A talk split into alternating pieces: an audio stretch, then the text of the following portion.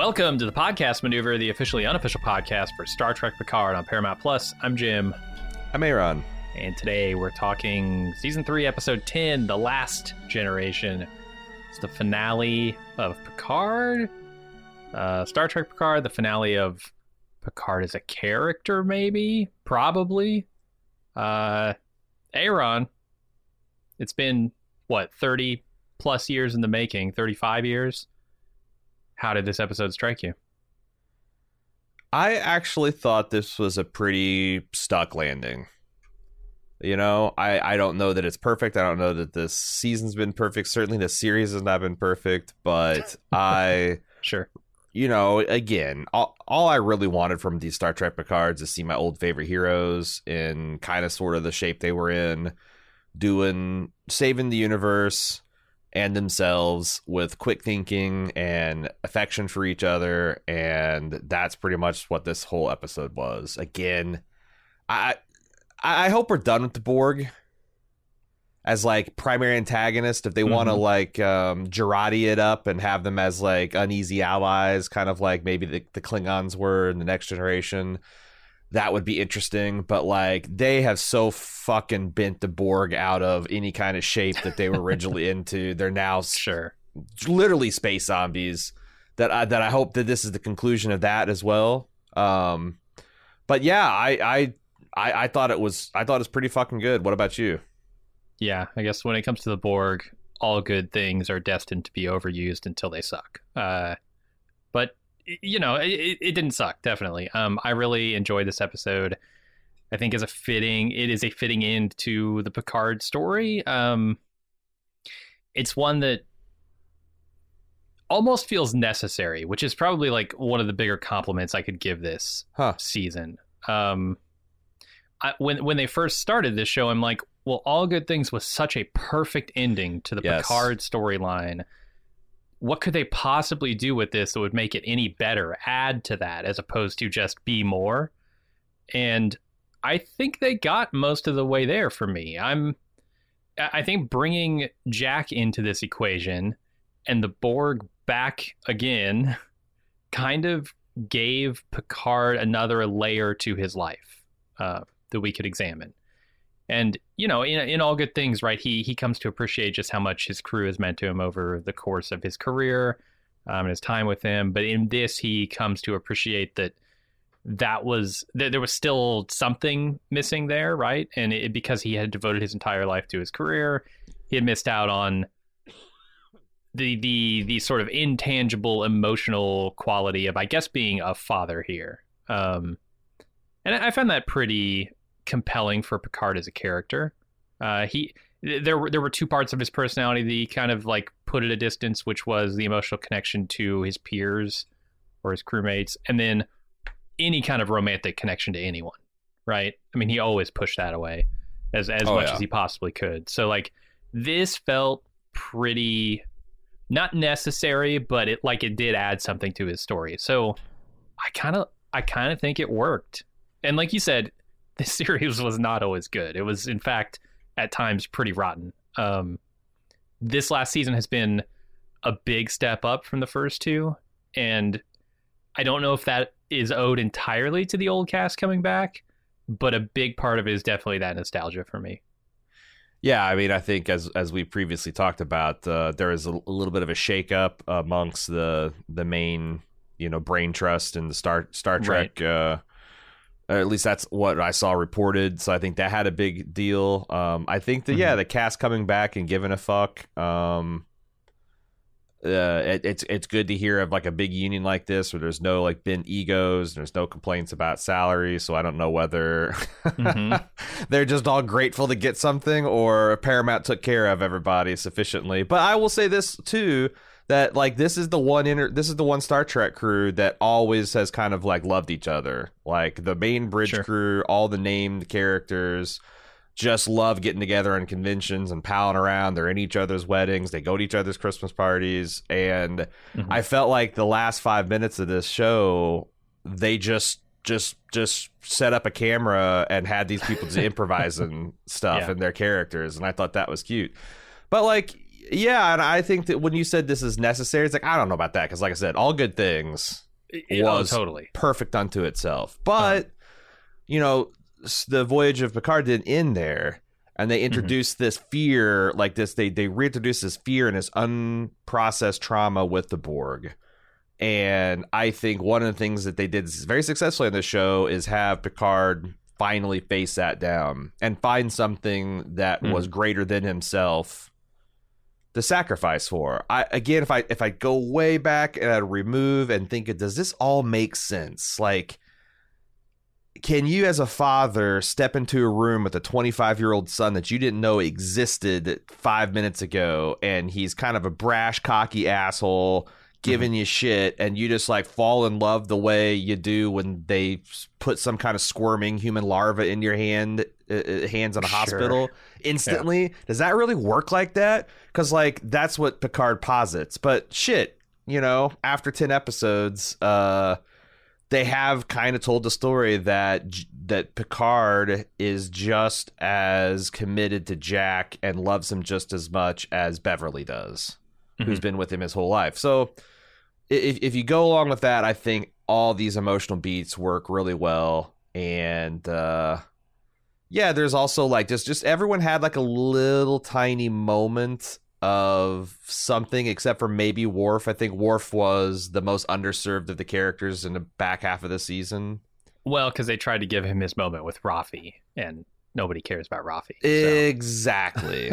exactly. Um, but everybody else, like Data, had the moment of like, you know, like Data's always been the guy who suggests helpful things, and we never really make, you know, he never really makes uh, rash decisions or whatever, and he has to ask them to trust him, trust his gut.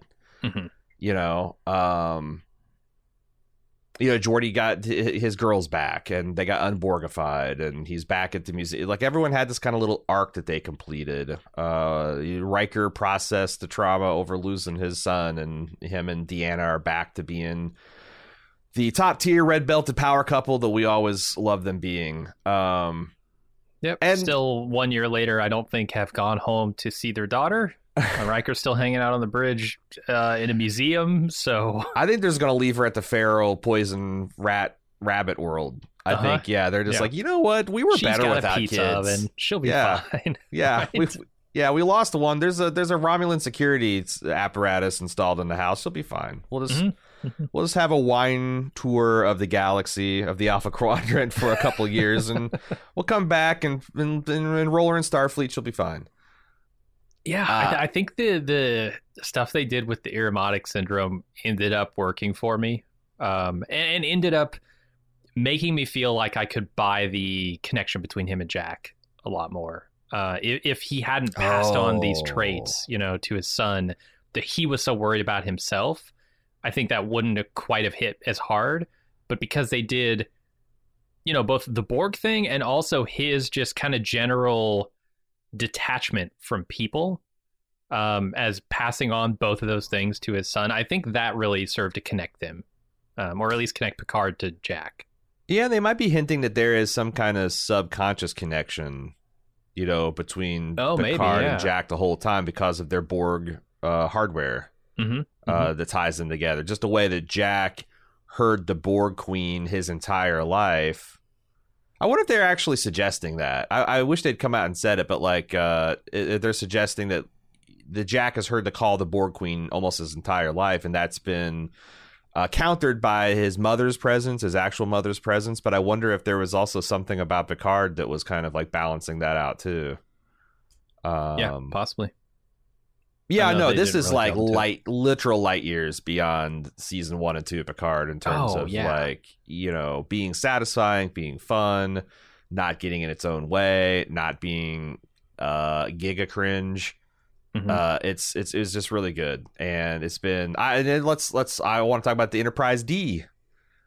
Uh, Uh-huh. some of the hero shots of that ship and early goings of this episode were just tasty. Yeah. tasty. I Like- found myself rewinding those scenes just to get a better look at it. Yeah, because I don't think we've even in the upscaled like stuff that you can get on Netflix and whatnot, and on on on Paramount Plus. Um, this model has never been this detailed. Mhm. You know, uh, it's it's just yeah, yeah, it- where, it where you can see like the the bridge crew walking around inside of it as the camera flies by, right? Like yeah, that's something they did in the intro to TNG. You Uh-huh. know, like like like the, the that's something with I they they they threw ILM like a million dollars to make thirty seconds of film, and they came up. But this is like used yeah, you for can- eight years. Yeah, it's so great. It just it just it just looks amazing, and and it was doing like some really heroic actiony stuff, like that sequence Mm-hmm. where Beverly does the stray firing and. Data is like doing Millennium Falcon into the Death Star 2 superstructure Mhm. action. I mean, a lot of this is very derivative and homage to other great science fiction franchises, but that might have been intentional. Yeah. You know, maybe Star Trek is offering an olive branch, a snake leaf pipe towards the Star Wars fandom and being like, yeah, hey, you know, we can cooperate and share. We don't have to be Mhm. hostile towards each other. Especially now that Star Wars has been brought low. yeah, yeah. There are a lot of homages. There's actually um, I, was reading some stuff about TNG because naturally you have to go back and like compare the two, right? Um, Mhm. I was reading some stuff about it where they had a first kind of draft of this thing, and it took a long time to write that. They had a first draft of TNG's finale that included a lot of things that we saw in this season of Picard. Um, apparently, like the the idea of like taking stealing the Enterprise out of a museum was in that that sequence. Uh, the, the, those timeline kind of things they were doing in Mm. uh, All Good Things. And so was Picard coming back as Locutus of Borg and spending some time there. So, like, it, it felt to me like they were putting a bow on the entire series by, like, paying, you know, very subtle, very, very, very like an homage you wouldn't get unless you kind of did some research and looked at, okay, what were they going to do in the original finale? Uh, I thought that was pretty cool. Did you see the after credit sequence? The one with Q? Yes. Yeah, yeah. Because it was, you have to go through a lot of poker Uh huh. to get to that. you have You to do. go through a lot of a lot of overhead But to uh, be poker fair, shot. You're also going through the full TNG theme. Yeah, which, uh, unedited. How could I not sit through that? It's a, Yeah. it's beautiful. it sounded it sounded great on my sound system in the living room. hmm Um, and I guess that is, I mean, we have a potential Star Trek legacy future here with Jack Crusher and uh, you know Geordi's kids on the the bridge, and you got Seven and Mhm. Raffi. Uh, and and I that I could see them interfacing with different original cast members as needed. Um, hmm I think that's a and, and with a new trial of humanity put on just for the Yeah. just for the scion of Picard. Like I, I It feels unfair. It feels unfair to continue to test this family right. for the fate of humanity. Yeah, is there no one else in Starfleet? Is there no Andorian that needs a test? Is there no, No Vulcan, right? Tholian? Is there no really? It's just humanity that needs our ass tested all the time. Okay. And just Picard. Yeah, just And the just a- Picard yeah. family. Yeah. just a fakey Frenchy British aspect of Federation needs to be ne- needs to be interrogated in some manner.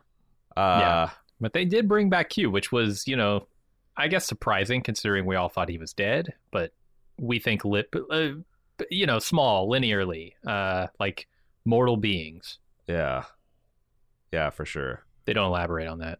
Yeah, but that's always Q, right? This could be Q. Yeah. This could be the son of Q, honestly. Sure. What does that even mean? You know that there's more than one Q. That's a cl- so yeah. It's uh, I am. I cannot believe how much this. I I just can't believe how much like Strange New Worlds and this have completely turned me around on Star Trek's future. Yeah. Uh, they need the right people on top, banging on the keyboards and writing the scripts and coming up with ideas. But there is still a lot of a lot of legs left in this franchise. Uh, and I would be glad to watch more of this of, of the Enterprise G now. Uh, yeah. God, goddamn, uh, Captain Shelby finally gets her hands on an Enterprise and it gets out of the dry dock for thirty seconds and gets blown up by fireworks in the Borg. I don't know. Yep. Um, but but fuck that that Enterprise F was designed for everyone to hate it, so Mhm. that no one has a problem when they rename the Titan the Enterprise G. Yeah, might still have a problem, but we'll we'll talk about it. Uh, we should probably get into the recap. Yeah, probably. No, let's let's fuck it. No recap. We're just gonna. It's just vibes. Just vibes in this episode. Yeah, we'll Yeah. we'll save that for the wrap up. That'll be We the sh- vibes episode. We should probably do a, a, a recap. Yeah. Yeah. Set phasers the ad. We'll be right back.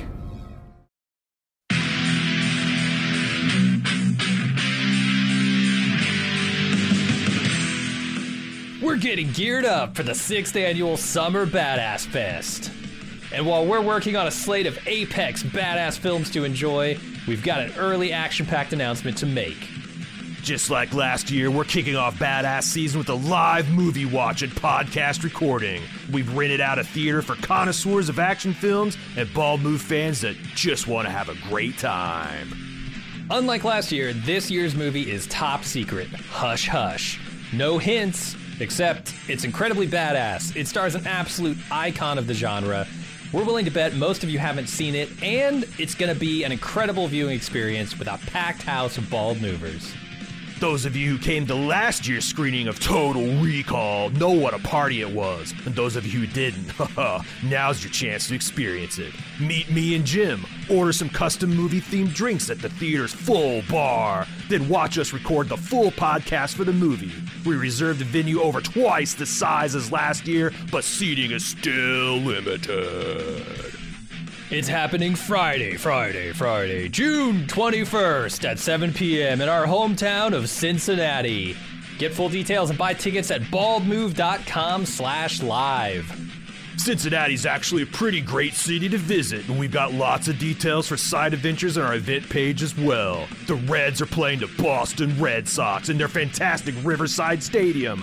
The thrills of Kings Island just minutes away, and I'll be leading a kayak trip down the scenic Little Miami River on Saturday. Again, get full details and get your tickets now on our Badass Fest 6 page at baldmove.com slash live, live, live.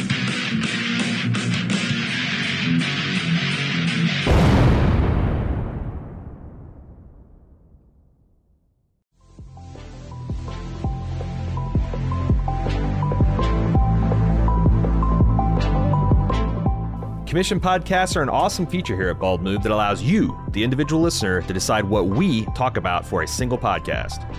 The community loves it because it often leads to fun, fan favorite films and TV shows that we've overlooked getting the coverage they deserve. And we love it because we're constantly exposed to great stuff that's not even on our radar. The way it works is simple. You go to support.baldmove.com and you click on commissions. Then you pay the flat rate for the commission and tell us what two ish hours of content you'd like us to make podcast on. Then we'll contact you for details, advanced feedback, and any dedications you'd like to make. Then we watch the thing, discuss the thing, turn it into a podcast, and pump it right into your ears. We get consistently great feedback on how much our commissioners love their podcast, and they make great gifts for the dedicated Bald Move fan in your life. And who knows, that dedicated fan could even be you. Treat yourself. Check out support.baldmove.com for more info.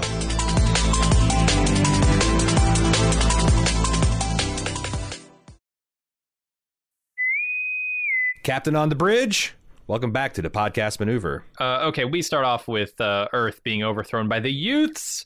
President Chekov, who I think might be voiced by Walter Koenig. It's it's tough to tell. Ooh, he wasn't credited on the voice. Oh, he's not. Okay, maybe See, it's I- not him then. I thought this was um, representing kind of like the fusion of Chekovs. You've got the old Uh-huh. Chekov. Uh, you've got the the the uh, J.J. Abrams Chekov. You know, obviously this is supposed to be uh, from a long line of Chekovs from the, the original Pavel. This is Anton. And also gives like a nod of respect to the reprisal of that character with Anton Yelchin, and he was, you know, tragically struck down in his prime. Mhm. I thought it was pretty cool. This is like the grandson of Pavel Chekov, and he's the president. Probably.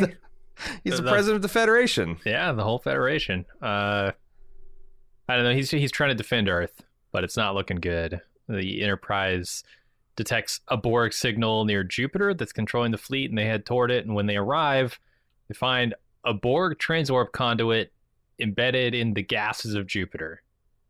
They listen to the signal it's sending, and they find that Jack is the one sending the signal. They decide we got to sever that connection no matter the cost. Yeah, the Borg just chilling in the Great Red Spot. The Yep. this the Big the hurricane been that's been Mhm. raging on Jupiter for hundreds of years. Uh, last I read about the Great Spot, scientists think it might be dissipating. Did you see that? oh, finally! I thought it would be interesting. I thought it was actually interesting that Star Trek Picard says no, the Great Red Spot's going to be stable for another three, four hundred years. True.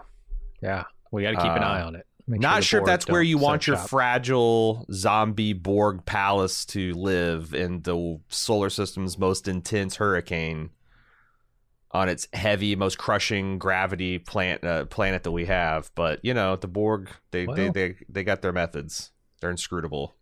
Yeah, I mean, it's a good place to hide if you can make it work. Um, as as glorious as those model shots are, and I know they're not model, the, the CGI shots of the Enterprise D, uh, they they kind of went back to Star Trek bridge lighting. Uh, they they turned like a third of the, the two thirds of the lights off for a lot of these bridge sequences. Oh no!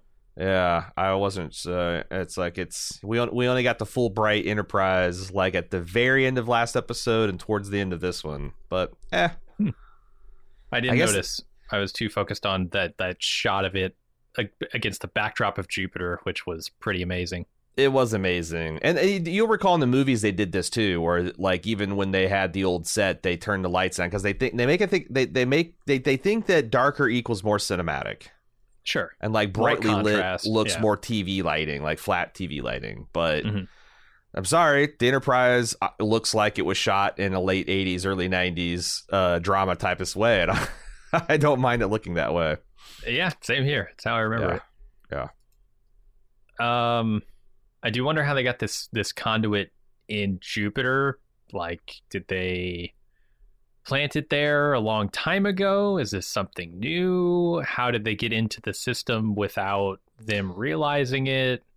It's really hard to square, especially with what the Borg Queen kind of rants and raves later on the episode, where she's like, "You did to us this, Picard. We were on the edge of space when your virus bomb hit us, and we became necrotic, and we had nothing to consume and no roads to go back home." And I'm like, "Well, then."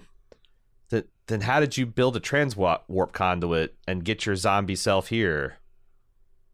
Yeah, I don't know. And then I wondered because there's the scene in The Best of Both Worlds where the Borg cube is advancing through the Sol system and hmm. they're like it's it's broken through the Jupiter defense fleet and you see it just cruise by the, the Borg cube cruise by Jupiter and like vaporize if you uh, they, there's shoots a few photon torpedoes at it vaporizes it just keeps on moving. I wonder if if you could surmise that the Borg put like a a transwarp conduit right there. Maybe. But then why the hell have they never used it? Why haven't they used their super highway to Yeah. the Sol system? So yeah, I don't know that it literally makes sense for this to be in Jupiter, but it's a cool Right. concept and shot. Battle of Wolf 359 is a lot different if 10,000 Borg cubes come through the Jupiter transwarp conduit, right? Right. Yeah. it's a little different. Or the beginning of First Contact, for example. Uh Yeah. Yep. Yep. Uh, but I don't know. It's there. If we shouldn't question it too much. It's funny though you you mentioned Jupiter because we're talking about like where do you think this Borg cube is? We're trying to think of like a, nebula or something. No, no one would have Yep. said, "Oh, it's it's the red spot of Jupiter." Yeah, no, it makes uh makes sense in retrospect. Uh, I was a little confused because Picard in this scene is like, "Take us in, Mister LaForge," and he says, "Aye, aye, Captain." And then they show a shot of the Enterprise just sitting there for Mhm. like thirty seconds. So what did Geordi do when he said, "Aye, aye, Captain"? he like touched the forward thr- maneuvering thrusters for like a millisecond, like the like you like you're trying to do the smallest jump you can in Super Mario Brothers, Yeah. and Enterprise's rear thrusters went, psh, and it just so they're gl- traveling at it's going forward six inches per second. second. Yeah, yeah, Mhm. something like that. okay. I, I thought the exact same thing, dude. Like take us in, and it's like already like amongst the spikes of the cube, Uh-huh. and like and you're there. moving. Yeah. We Yeah. did it. Well, you All right. know, Admiral Picard's lost a step or two. There, some things got lost in the the horrifying golem transformation. So, It's so his crew is just kind of ignoring the orders they don't think are good. the- yeah, they're processing what you know.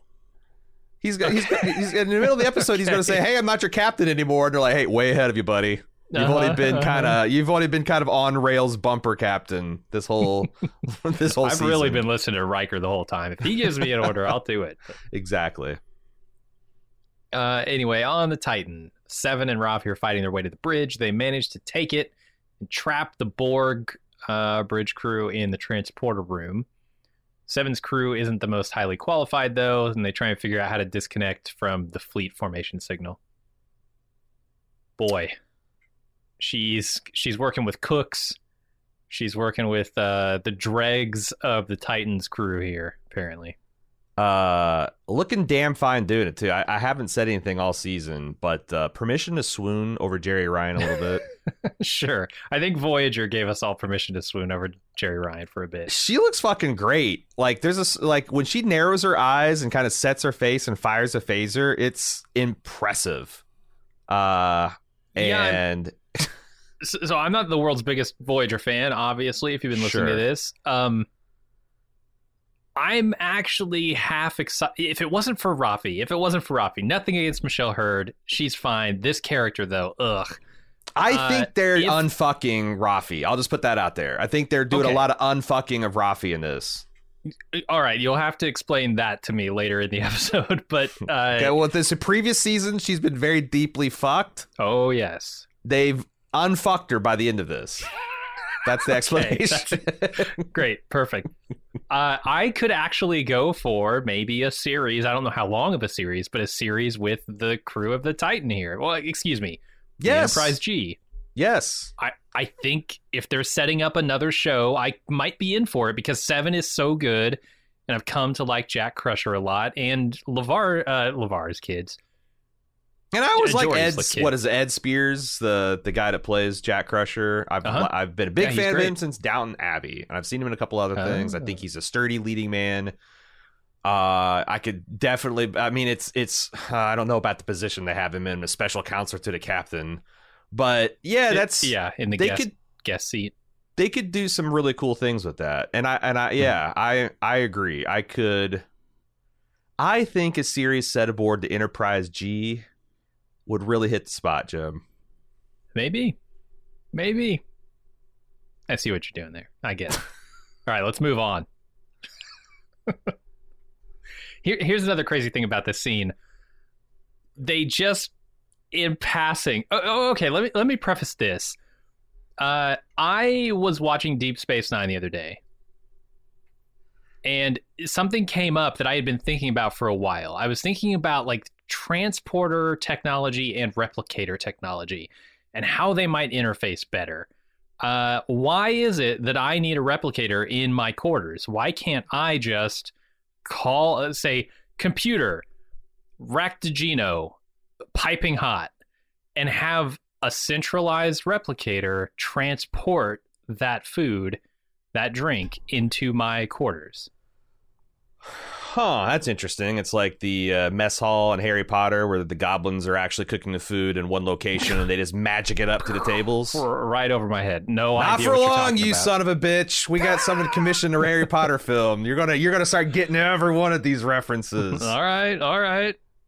Yeah, sure. Uh, It's just exactly like that. Like, why don't they have a centralized hub for the replicators? That's Just a really good question. Replicator, and then Also- transport it around. Also, if I'm beaming a couple times a day, I, I want Uh-huh. a routine where the ship scans my body for nutrients and energy levels, and if I haven't eaten in a couple hours, just top me off. top Sure. me off. Yeah, put some food right in my Put, stomach. put that glucose, get my glucose right, get my electrolytes right, and then right. then then uh, yeah yeah, and then beam an inert mass of fiber into my belly so I feel full.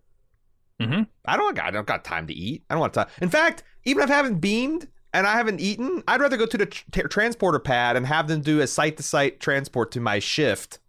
Like, okay, go from there to the Uh-huh. bridge, and now I'm eating. I've eaten, and they can take out a few things. I don't need to piss or shit. Ready to go. That's Sure, I mean, efficiency. that's a given. That's That's given. efficiency. yeah. We've we've already talked about you know how they they unload the latrines. Wide I'm dispersal. Assuming, Yeah, they just they, why disperse those across the galaxy? Yep. Yep. Uh, anyway, so all that is to say, I was thinking about that, and in an episode of Deep Space Nine, they kind of do that. They modify a replicator to transport a bomb somewhere on Deep Space Nine. yeah. And I'm like, well, those technologies are already kind of one and the same. And then here, in this episode, they have they've taken it one step further with phasers that can be used to transport people. Yeah, you're piping the transporter signal through the phaser emitter. That's kind of wild. That's that was wild. I I think Uh-huh. again, I think it's cool everything they're doing with the the, the ways they're playing with technology here, with the Borg genes being spliced in. I do feel like that's a lot like if you had a 21st century movie where you had like a marine uh load a bunch of glass into their magazine and start laying fiber optic cable with the okay, yeah. you know like an M4. like, I, I don't know if that I don't know if that checks out there, but uh You could Uh, you know do what? it with a hot glue gun. Just Michael glass Okuda, we're available to write the series technical manual for Picard. Mhm. Host at Mhm. baldmove.com if you're interested. I think we can really we can really break bo- bold new technical ground here. I mean, I'll I'll I'll volunteer to write an entire Star Trek series called like Engineers or something, where Star it's Trek just a bunch of this. It's just a bunch of like uh, in, a star in experimental Starfleet uh, engineering headquarters. They will be doing all sorts of research. Let's say it's at the Daystrom Institute, right? Okay. And they're doing research on like, can we make phasers actually te- transport people? Mm-hmm. Uh, can we can we splice in uh, you know food when we're in the replicators, that kind of thing? Uh, shit, get the holodeck involved. Like you might be able to live an entire life during a transport. What if you could live ten lifetimes during a single transport? You come out the other side of that transport, you suddenly know kung fu, right? You suddenly. I mean, holodeck technology has yet to be explored fully. Yeah, flip a few bits when you're brain, in the brain when you're when you're beaming us too. Just have us le- learn things. I want to read a novel every time I beam. I want to read a novel and eat and get all my exercise done. Might as well Mm-hmm. j- jiggle those, muscle vi- fibers. You know, Yeah. Chicken up those tits. Let's do it. right? Exactly. anyway. Uh yeah, why why can't we transport people with phasers? I love it. Um Enterprise analyzes the Borg cube. Deanna says Jack is there, but he's totally consumed by the collective. The Enterprise then gets an invitation from the cube, and Picard says they have to locate the beacon. The only way to find it is to beam over to the cube. So Picard, Riker, Worf all volunteer to go, and that's cool. But when Data volunteers, they say, "Oh, whoa, whoa, whoa, whoa, no, you're not coming with us." You Even stand on though, the bridge, nerd. so, so I'm torn on this, right? Like, look how much of a badass he was in Star Trek: First Contact against the Borg. He really could kick some ass. He's always been. He got always assimilated. Data's so- always been the best war. Like no apologies to Worf. Data's always been the best warrior on board Enterprise. Like Th- this is very true. He could literally rip Worf in half. Mhm. like bone tomahawk style by his ankles. So I I thought the same thing. Like Jesus, you're leaving.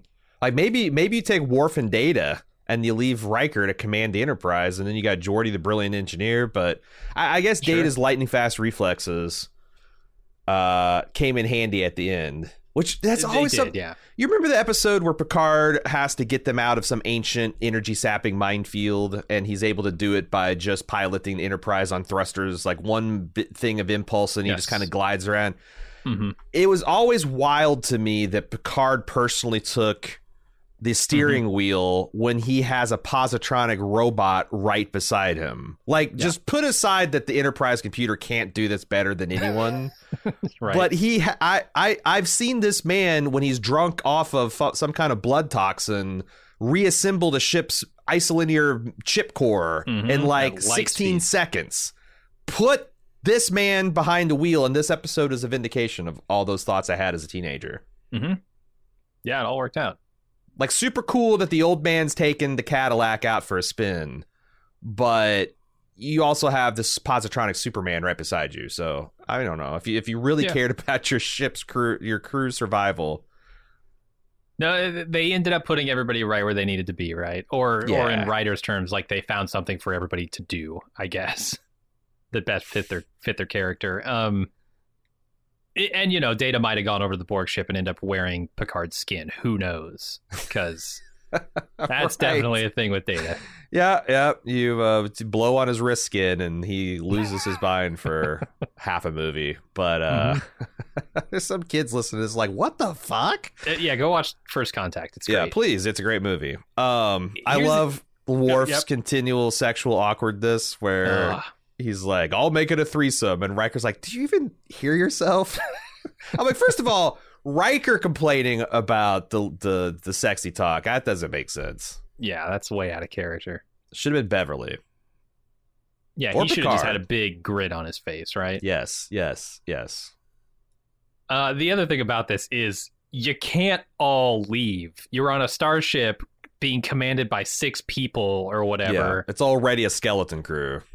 It's beyond a skeleton crew. This is the Mhm. decomposed. th- th- This is like what comes out of a crema- crematorium Right. that's left over of a skeleton after it's been burned. Or it's like, you know, the stuff that's like when they say, hey, we've identified mankind's missing link, and it's always like three teeth and a jaw. A jaw. That's what kind of you're you're Yeah.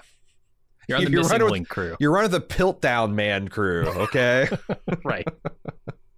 and then half of them are going to go off gallivanting across the Borg ship here. Right. And it turns out it's it's a chimpanzee and pig teeth. Oh my god. There's there's no this is no crew. There's no skeleton crew at all.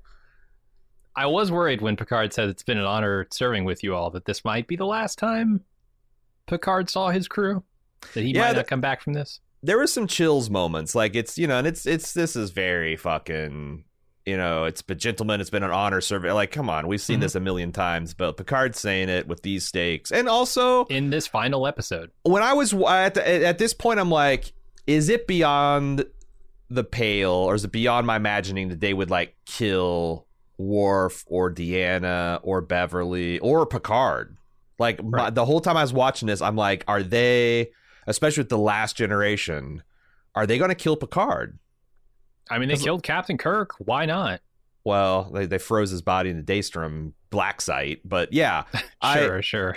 I, I did want like it. that- That's that. I, I felt like it gave me a little juice because I was a little afraid for most of the crew. I could see Mhm. them killing off John. I could see John Frakes be like, I don't want to do this. I love direct and all that stuff, but like, you, I- I could have seen it happen with any of them, and I think it really worked. Absolutely. Yeah. If there's ever a time where you were going to, you know, put the captain in danger, put these people in danger, this is it. Anybody could go here. Yeah, the other thing is like I think this is the episode where uh, Patrick Stewart finally stopped doing the doddering Picard so much. Oh my God. He stepped up this episode, man. And I'm like, I was always because like I've seen him give like long, like he was reading Shakespeare sonnets during the pandemic, and his voice sounded strong and all that. This has clearly been a performance he's been doing because like that shit just kind of melted away this episode, and this was Yes. visibly older, but like Picard.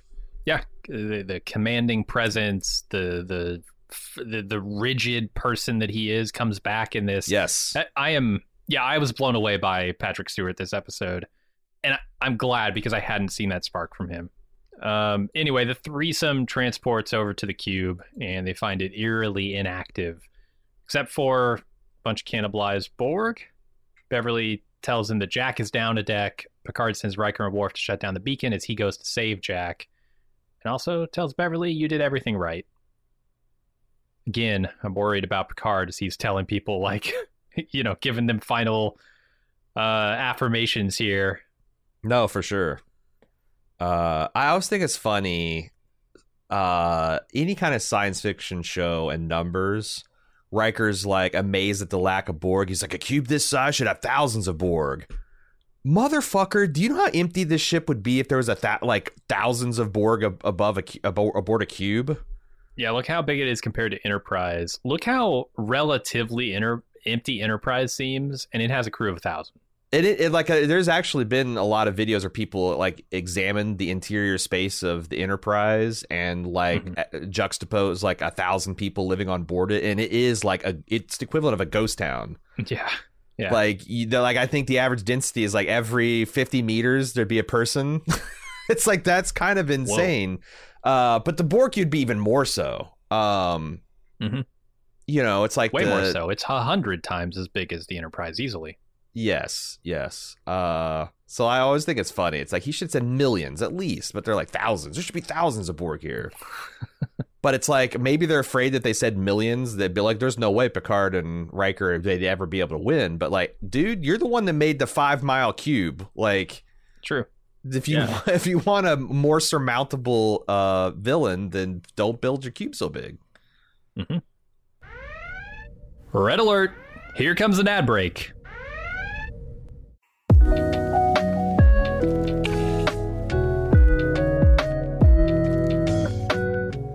You've been listening to quite a few Bald Move podcasts now, but you're not in the club? Whoo boy, you are missing out. Not only are all of our premium club podcast feeds completely ad free, but we have lots of other great content exclusively for people in the club. There's a weekly lunch with Jim and Aaron where we chat with fans about anything and everything from TV and films, food, fun, life advice, and more. But there's also Off the Clock, our premium podcast where we talk about all the shows we don't have time for on our public feeds. Plus, you get access to our full spoiler filled first run movie reviews of our newly released films. Don't forget Instant Take and Talk podcast, where we give our hot takes and discuss television shows with our fans live and immediately after the episode airs. With mega shows like House of the Dragon coming this summer, we're going to have lots to talk about. Not to mention access to our fun and friendly community of club members, with exclusive Discord channels and a dedicated forum. It's one of the best places on the internet to hang out and chat about pop culture. Bottom line, you're helping two regular type guys in the Midwest make the content you like to listen to, which some would say is reward unto itself. Help keep the lights on and the bits flowing at Bald Move. And get some awesome content for yourself. Head to support.baldmove.com to join the club today.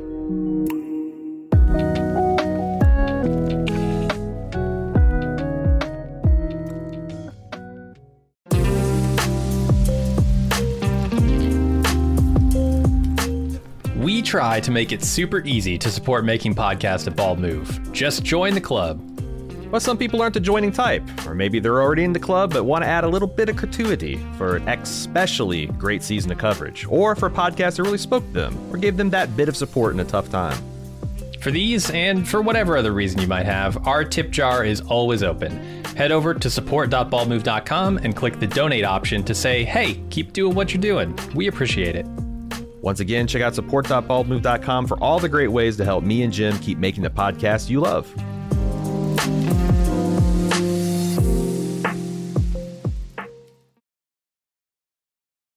Let's boldly go back to the episode. Welcome back to the podcast maneuver. There's a moment here where they get onto the Borg cube and Picard's like, I know where the beacon is, or I know, or I know where Jack is. I know where that location is.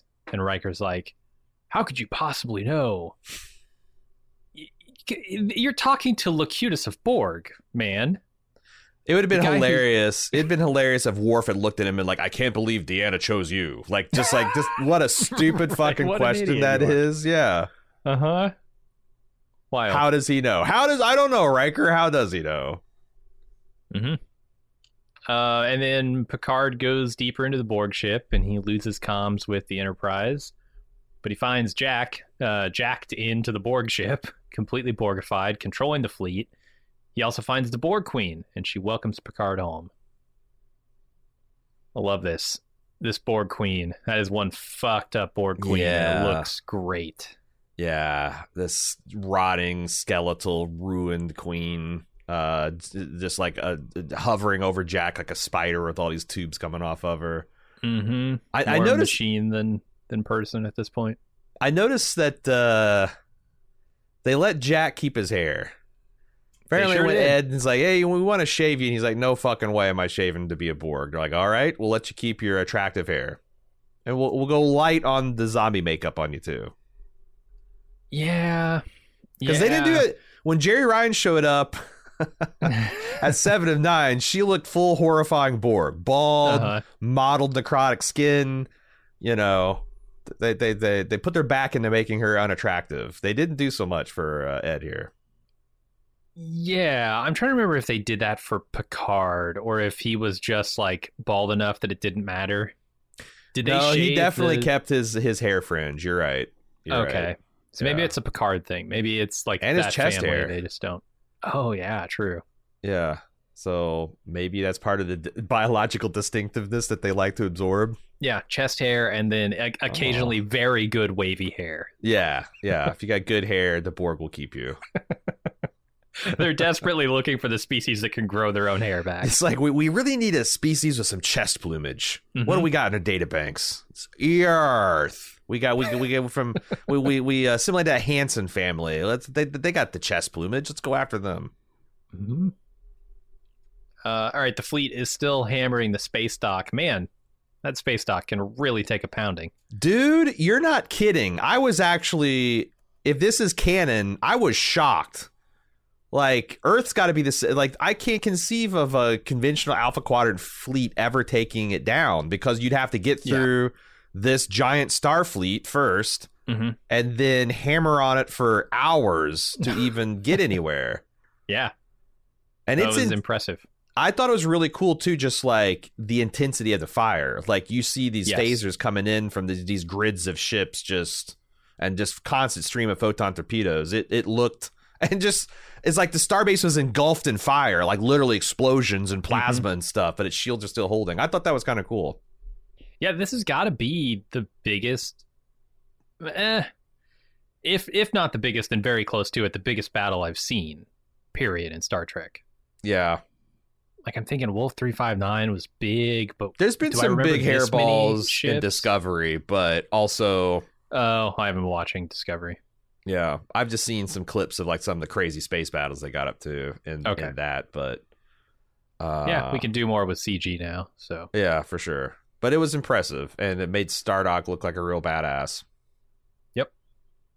Uh, anyway, so the Titan sees the Enterprise on sensors, and Seven realizes Picard is on their side. She and her crew figure out that the Borg are using line of sight propagation fleet control. Bullshit. What this is that is even? the most absurd thing Picard has done in three seasons. Line of sight. Are you fucking e- kidding me? What I does that wouldn't. even I wouldn't use line of sight on my TV remote. What does that even mean? Line of sight propagation. it it apparently means like IR shit. Like if they can't see you, they can't control you. But what is that like? So they can they they're. I'm, I'm trying to think of like. So what's the control mechanism? The control mechanism is something being broadcast, right? Well, it, it's apparently directional.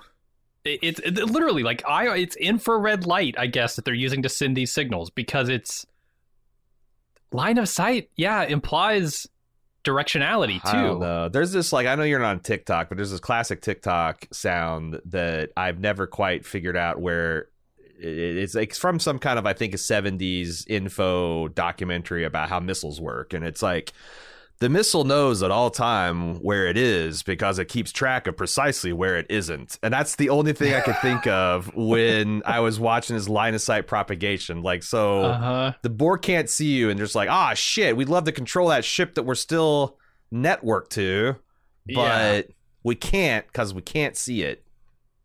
Yeah absurd absolutely absurd um anyway seven decides to take on the entire fleet and gives her crew a pep talk as they walk into certain death they cloak which i guess breaks the fucking telegraph wire that's sending the signals over to the titan Right. uh alexander graham bell calls them up and says you're not misusing my technology are you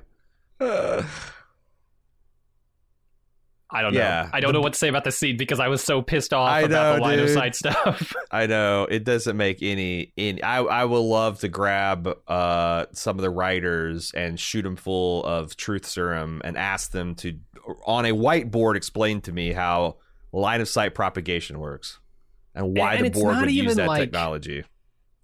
this wasn't even a thing they had to force, right? Like they they want the Titan to be able to break free of the fleet. But Star Trek has so much technobabble and Oh, yeah. engineering loophole shit that they could have just said, well, let's figure out a way. And they talk about, uh, you know, tachyons and, and neutrons and shit like that. And then next scene, it's it they've solved it. They figured out a way to spark a free. subspace pulse. It's going to give us fi- uh, half a second uh-huh. uh, of control, which will cloak and then raise our shields, and that'll keep the Borg. I don't know, but yeah, the point.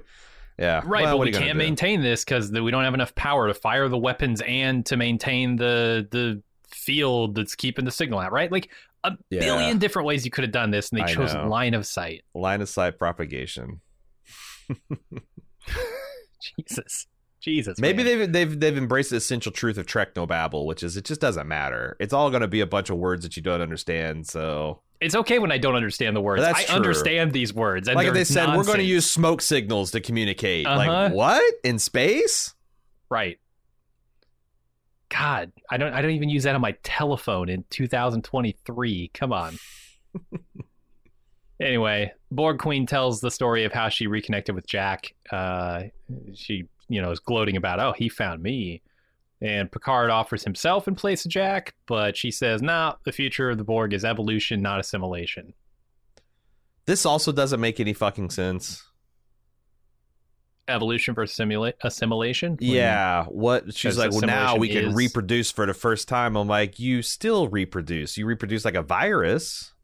Sure. But like, Sure. what did you think you were doing when you're hijacking an entire species? Also, we saw Borg babies in Best of Both Worlds. I Uh, I- I thought this was- assimilated as babies, or were they? Oh, that's Because I mean, there is a fundamental difference, right? Like once the Borg assimilate every entity, every being in the entire known universe, hmm what do they do? They start dying off. You know, That's why I thought it was stupid that they don't reproduce. Like, I always thought that maybe they do clone. That I, I don't think they literally like have sex, but Mhm. like, is is in in vitro insemination beyond the technology of the Borg? I apparently they've never assimilated a society that has. so once they that out. assimilated everything but so so they're but i think um i did like the aspect of like the borg queens like we're no longer about assimilation we are now about annihilation this is not Mhm. your old borg cube will- which will ignore the presence of invaders until you threat like their their their its explicit goal is to wipe out on all non-borg life from the galaxy Yeah, because they're self-sufficient now, right? They can yeah they can propagate, as she calls it, but um, they can procreate, yeah make more And- of themselves from themselves. And, and again, I don't understand how the Borg Queen got here in Jupiter, but like the idea that like you had this Borg Queen leading an invasion fleet, and then she gets hit by this techno virus that just turns them all into like dying, decaying, and she crashes into Jupiter, and she's just like all alone for the first time in her life, and like that's clearly making her crazy. And then 20 years later, like she connects to a single being and like cling, you know, clings to it like a life preserver and makes that being dependent on her. And I, I that's, I wish, I honestly wish they'd elaborated on that more. That's such a cool concept. Mhm. But like they wanted to preserve the surprise of the Borg for as long as possible. I, I feel like that maybe was a mistake. In some of those middle episodes, Yeah. they should have front loaded a little bit more hints so they could really delve into the codependency that I think they're trying to hint at here. Mhm. But eh, I think whatever. you're right. Yeah, I mean, I would not call this season perfect, but certainly better. I have a Um, question. yeah. Is Worf phaser proof now? Because it felt like he took six or seven phaser shots to the core. Like the first one's kind of a glancing blow to his arm, and I thought, okay, well, he's going to be just wounded for the rest of the fight. But he took Mhm. like he took several uh, Borg phaser shots to his core, his torso. Maybe he and- has some like uh transphasic armor. I thought that might be where they're going because they kept on emphasizing that I'm just wearing Worf. I'm just wearing le- Klingon leisure wear. Like I would like to see what a like a Klingon battle. You know him him going and dressed with like Federation battle armor or something. But and it would have been kind of of a piece with it- you know the the surprise of like Riker trying to pick up his blade later like where Yeah. you realize oh shit that thing is super heavy right, right. uh yeah like you're surprised by that I don't know it, it- yeah I, I didn't notice him taking a ton of shots but I was doing notes most of the time so gotcha. Uh, the, this episode's going to get real messy here for pretty much this until we get to the denouement. But like, I'm to try and recap and break at logical points. But stop me if you want to talk about something. Sure. Uh, Worf finds a central access node, and they alert the Enterprise to make ready to receive the beacon's coordinates. Uh, of course, the Borg awakens when they whatever Borg are left here that haven't been cannibalized by the Queen.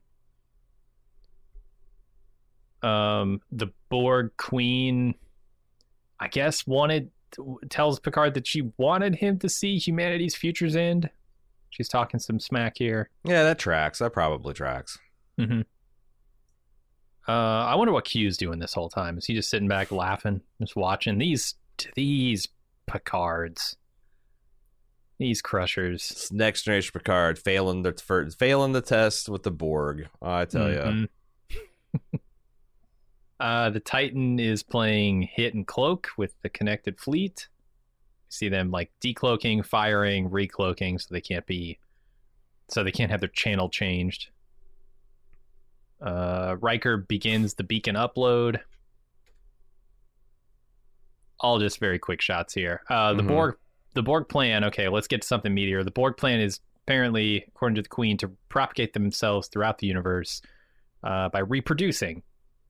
Um, and the Borg on the Titan break out of the transporter room. And here's where we're starting to like intercut between everything. Worf and Riker are fighting the Borg. The cube inside of Jupiter fires at the Enterprise. Worf takes a shot to the shoulder. Riker has to use his, his hidden phaser to defend them. Titan takes another pass. They're getting weaker. Enterprise destroys the Borg antenna array, which I guess doesn't matter. Like the beacon is still doing its thing. What is the antenna array No, for? I think I think it destroyed the uh, turret array. I think is what they said that they were getting they were getting blown. They're getting Well, blown. why don't they destroy the antennas? Because I, I, the, the beacon the beacon is what's actually that's I don't know why this fucking Borg ship is festooned with antennas because it seems Yeah, like the beacon is the glowing thing in the middle and that's what's actually powering everything. Mm-hmm. But I understood that she's like she disabled the turrets on the Death Star trench essentially, and Okay. uh, I don't know. I uh, the thing is I don't know why it's impressive, and I don't know because like she she's like now Doctor I didn't have time to fully bring the weapon systems online, so you're gonna have to manually fire the weapons. And the Enterprise goes on this like low altitude bombing run where they're just just ripping the Borg cube up, and Mhm. everyone looks back at Beverly and she's like, "A lot's happened in the last twenty years." Sure, which makes sense. She's Does been in a lot of firefights and scrapes. But uh, from, sh- based on what I've seen, yeah. I just feel I don't know. I just feel like if uh like if you were the captain, let's say that the ship that she had was very small, was like uh, Mhm. a gunboat, you know, like a, a brown water Vietnam era PT gunboat, whatever, for swift boat. If you went from that and then they put you on the like the gun deck of an Iowa class battleship, would you be able to like fire its all of its and, and not only that, but fire it to an impressive degree of accuracy Mhm. that would amaze even a positronic android? I don't know, but Sure. I like Crusher a lot, and it was it was a crowning moment of awesome for her. So I'll I'll, I'll we'll we'll let her have it. Yeah. Um, I I believe Worf could hit those shots. Why not? Oh yeah, because he's he's but- stood by that console for fucking a whole decade. Yeah, yeah. He knows his way around uh, Enterprise weapon system. But yeah. I guess Beverly, you know, she's got practice with weapons. she practiced on the holodeck. She, that was her There like. you go. She was always like, man, if I ever, I'm technically like third in command of this ship. Mhm. If I ever have to, and and Wesley's dependent on me, I'm gonna I'm gonna I'm gonna be the world's greatest weapons officer. She was down there every day doing yoga pounding and red, practicing pound, the weapon doing yoga, pounding red and blue, and doing simulations against three Romulan warbirds, and she'd come out on top every time. hmm Yeah. She beat the Kobayashi Maru like eight The times. the Kobayashi. I was trying to the trying to think of how I could smash up Beverly Crusher and Kobayashi Maru. Crusher Abi Maru. I don't know. Sure. Um. Anyway, the Enterprise, yeah, destroys those antennas, and then they can't get to the beacon because it's buried too deep in the Borg cube. But Data's like, you know what? Uh, I think I can use my positronic gut to get us there, and he convinces the others to go with it. It's also buried deep inside me, my positronic gut, and I'm going to use it to Mhm. find the other. Uh, yeah, this is this is the scene. What do you think about this uh blade Worf is using being super heavy and also having It, also, it being like the Klingon version of a sword cane. I think ah if Klingons are so badass that they can effortlessly wait, wield a blade that like makes a physically powerful man like Riker, like like Jesus Mhm. Christ, this is a heavy. I I feel like there's no way. I, I think about all the times I saw like Sisko, you know, double a hand overhand Federation chop these guys and just lay them to the deck. I'm like, Uh-huh. how? and they're like swinging the 60 pound swords with no problem. How in the hell are you doing that? But it's Yeah. it's kind. I mean, I, I I like the swords are fun. Like the idea that even in this, even in this life and death thing, where the whole galaxy is is at risk, that he's essentially f- fighting left handed just because you know I'm a warrior and even th- yeah. I mean, it's absurd, right? It's fun for him. It's they've almost gone too far with Worf this season. A, a little bit, yeah. Like Michael Dorn, can you not advocate for your character's dignity?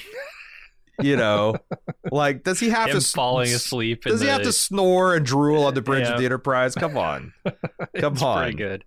It's pretty good. I, I gotta say, I do kind of love it. Uh, yeah, I might have gone a little bit far, but eh, Yeah. I'll give him that. That's like I because I remember like back in uh, the '90s, there was all these like cringy reunion shows. Like they had a Knight Rider reunion show, they had a Dukes of Hazzard reunion show, and you'd be so excited to see. But then it's like they have to do, you know, they they have to do the fan service, and the fan service can sometimes come across as like Jesus Christ. And like a few Sure. Points in this episode, it got to kind of like uh, Jesus Christ levels. But you know, it's also Yeah, funny. Like I said, swords are fun. At the Fate of the Galaxy, that's funny. That's super funny. Yeah, I I think it's funny. Uh, I I did feel like maybe they made the sword a little too heavy, but A little too heavy. What do, what do you think about Deanna sensing joy from the positronic? I don't. So I got to remember he's like a he's a golem, right? He's not like he is positronic, I think, but he's also very close to human. So I I don't know what Deanna can and can't sense, but But she's definitely seen that some species are harder to read for her than others. Totally. Which implies that there is something. This isn't a mystical power that Beta Zeds have. They have some kind of biology that allows them to pick up on the mental patterns and wavelengths of other. And and you know, amongst Beta Z, it's as easy as having a conversation, and others, it's more difficult. Mhm. and with Well, Data, it was kind of impossible before, Right, because he doesn't have he doesn't have any biological equipment. That's still Yeah. true. Mhm. But I don't know. There's like it's like well, like a 21st century doctor can't hook Picard up to like an MRI and tell that he's a robot. So like, I don't know. yeah, what they've of blurred that, means. line considerably between positronic matrix and human mind, Yeah, and I don't I don't know where to come down on that. if they if they have old ass Brent Spiner still like data style kicking ass, like I, how can his muscles be bigger and stronger than a regular sized human and yet still not be able to be detected in MRI? Mm-hmm. You Mhm. know, like muscle or, density, yeah. or like can you run through a transporter can the transporters to tell tell if he's a it's i yeah i don't i don't know about all this i don't know about all this uh, biological technological but but whatever deanna senses joy from data good good Mhm. for both of them i love that for them Uh, so I the did- the Yeah. really funny part was when data like after he ch- uh, convinces everybody to trust his gut he goes all right here goes nothing and deanna's like what what what do you mean by nothing yeah, relax uh, yeah, meat Data's sack we're gonna be fun too. relax meat sack will be fine Uh, they, I mean, Worf's out there having fun. Data's having fun. yeah These guys are are less concerned about the fate of the galaxy, more concerned about the fate of their afternoon. keep it loose keep it Yeah. loose Anyway, the space dock is destroyed and the planetary shields are down. The fleet targets every population center on the planet. Titan's cloaking device is destroyed by the youths. Uh, Picard tries to unpack Jack from the collective while the Queen warns him that that will kill him. Um, he's too he's too far gone, just like Yeah. Worf predicted. Uh th- this this series has a very strong opinion of what happens when young people organize and take effective political action together it's Oh, not it good it has to be put down immediately immediately Yeah, to get that out of here. The youths are destroying the olds. We can't have that. Beam them directly into jail. That's what they actually. That's what the old people actually do. That's The young they do. people running amok. They beam them directly into prison. hmm so they can be dealt with. Um, yeah, the the youths are, are headed to the bridge once again, and the fleet Oh, is locking on. Everything looks bad. Not the youth. Yep. The youth have destroyed. Also, is space dock canonically uh, staffed entirely by fossils? They didn't have a youth uprising on Must be. Stardock. Yeah. Uh, I, I imagine Geordi's museum probably survived pretty well. There's probably a lot Oh of well, sure. old fogies there. Yeah, you're not gonna catch anybody under 25 in a space museum. But nope. uh, Maybe what about s- yeah Stardock? You just uh, you got to be 35 years or older to be a, a member of Stardock. Yep. No babies on Uh, Stardock. They don't have any family facilities. Get your children. No classrooms on Stardock. or maybe or maybe people just hadn't transported to the space dock. Maybe they all took shuttles up because it's just from Earth, right? Oh, It's just that's going into orbit. It's like, uh, I don't know. It might be fun to take a shuttle up there. Yeah, it's like taking a train. You know, hmm it's uh, it's it's uh, yeah. yeah. Get to see the countryside. Yeah, take take things slow. I you know, it's been a while since I've seen the curvature of the Earth. I'll Get take a see some shuttlecraft this atmospheric friction. Yeah, I mean, shit, you don't get that in a transporter. hell no. I want to experience turbulence, so I'm gonna take the shuttle up this time. Hmm On a planet where they have transporters outside of the office to beam you back home. for- Literally. after your shift is over. Yeah, Literally, yeah. I don't know. I don't know. Maybe they're not taking shuttles, but anyway, the Enterprise arrives at the beacon, but they realize that firing on it would destroy the cube along with everyone on board. Geordi tells Riker and Worf to prepare to beam up. Um, but Riker can't leave Picard, and Worf decides, you know what, I'm going to stay with him too. Perhaps today is a good day. They, they, keep. They do like three variations on that line in this single episode. They do. Like And I, was worried we were gonna survive today, or whatever he says. Yeah, and Worf throws a fine. It's a fine day to die with honor. Like what? Uh huh. And a with honor. He's adding. Yeah. You're He's. festooning. You're festooning your phrase, man. yeah. That that really it. It's, like Ozzy to say, but Osbourne he kind of gets. made me sad. It's like Ozzy Osbourne when he gets up there and he forgets the lyrics to Crazy Train. Like, come on, man. it's a today's a good day to die. Yeah, going off the rails on a crazy train with honor, and and fine, fine. Going off the rails on this fine train with honor. then he bites a head off of a bat and everybody clapped. It's fine. It's fine. He's got the heavy sword. It's cool. Yeah, I was I was a little saddened by the the muddying of that phrase that they're doing because I it's a classic too. phrase. I was too. It's like it's like you don't want them riffing on "May the Force be with you." No, May the energy that binds us together go along with you. No, Yeah. boo, may the force accompany you on your journey. boo. I don't know. See, this Uh, is this is getting me out of my idiot glee comfort zone. I feel like I can feel the Mhm. wet diaper. I need I need now I, I need to be changed and burped. Uh stop stop fucking stop fucking with my nappy time here. This is the big dilemma of the episode. Do they kill their friends to save what I find hilariously is labeled as everyone else in the galaxy? And I get the implication Except that, for the like, Borg, if, 'cause fuck if them. Earth falls, that everyone else is going to fall. A, I've never understood that. I don't know why the Vulcans and the Romulans and the Klingons can't put up any resistance to anything. Yeah. Um, Cuz we're the best. We're the best and they all know it and as soon as we get down they're the Vulcans like shit they took out the humans. Oh my god. They're the closest we have to a barbarian race. We're doomed. We're fucked. We're fucked. We we're fucked. We see up. We only have sex every seven years, guys. We are not ready to deal with a full scale Borg invasion. Okay, just We just fold up, fold up shop. Pon farr from prepared to deal with this. They are. They're so pon farr away from dealing. anyway, yeah, Deanna, uh, is it Beverly or Deanna? I can't remember. That says if we wait, like if if we fire, we kill our friends. If we wait, it's everyone else in the galaxy. It's. Deanna because Bev is kind of like quietly Oh losing God. her shit at the weapon because she is going to Yes. be her hands that fire the weapons, which And I I thought was a nice touch. Yeah, Here in a couple scenes, it's it's kind of amazing. Um, yeah, so Picard decides to jack himself into the collective to try and save Jack. Inside the collective, Jack describes it as where he belongs and describes his home. Uh, Picard tells him that he's always felt something was missing from his life until he met Jack. And we get we get some uh is this where we get the scenes from their history? Or that's later.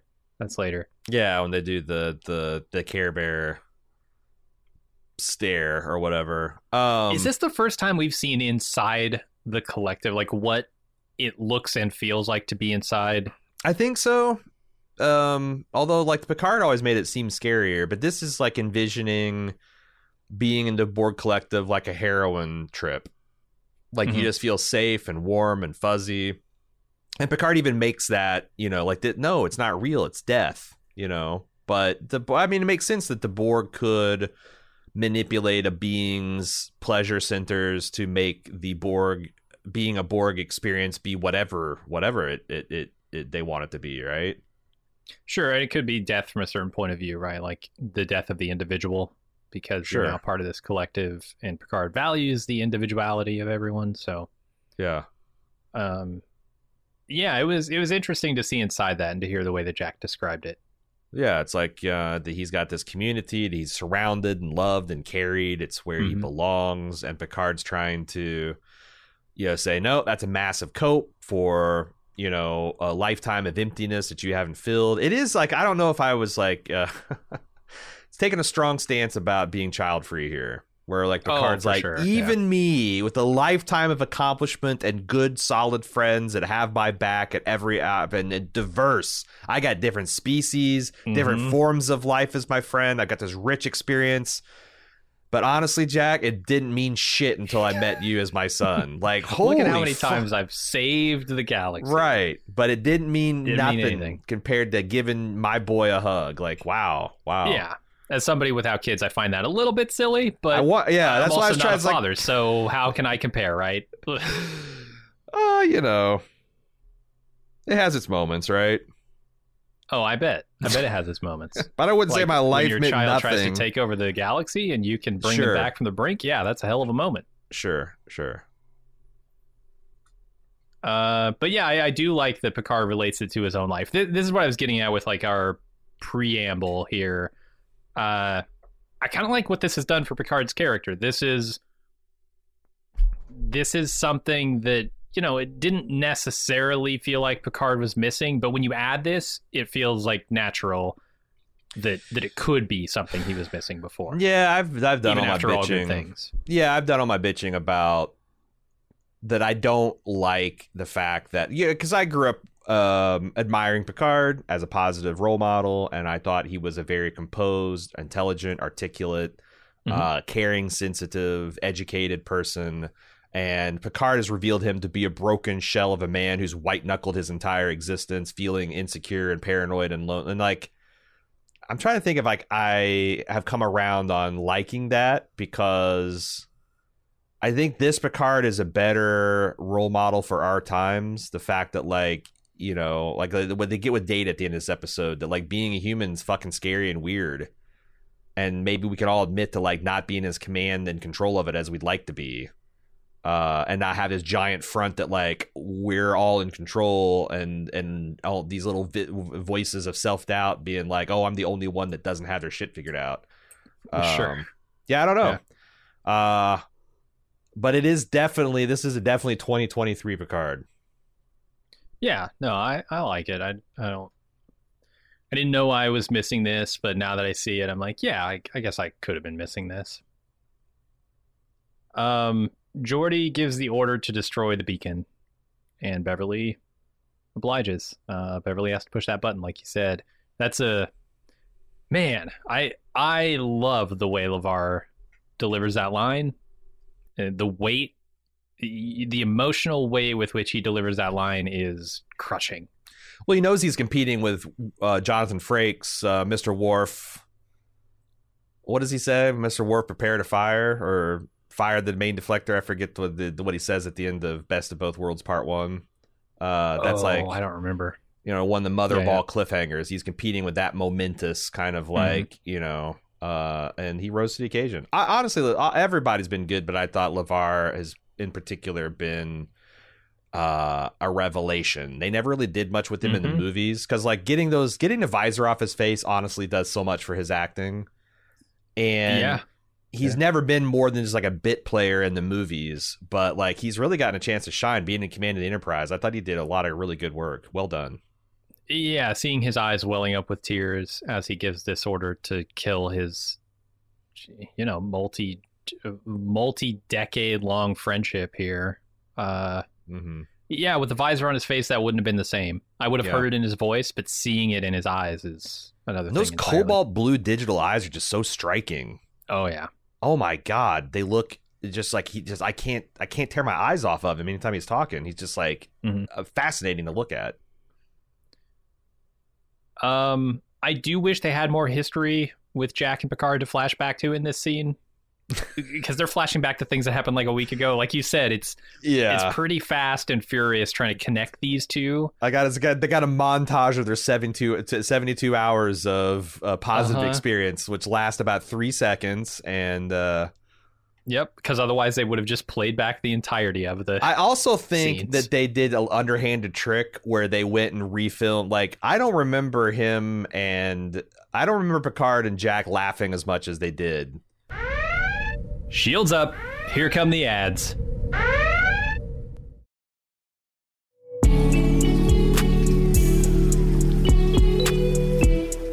Since the dawn of time, we've been putting clothes on our back that identify us with our people, our group, our tribe. And why Bald Move might be one of the smallest, weirdest tribes out there, transcending all concepts of border, class, culture, and creed, we still have respect for the old ways. At support.baldmove.com, you can get t shirts, hats, mugs, and more. We have something for every one of our podcasts, or just wear the four pips of the Bald Move logo with pride. Bald Move merch beats running around naked, and they make a great gift for the Bald Move fan in your life. Join our tribe! Head over to support.baldmove.com and click on merch to start shopping.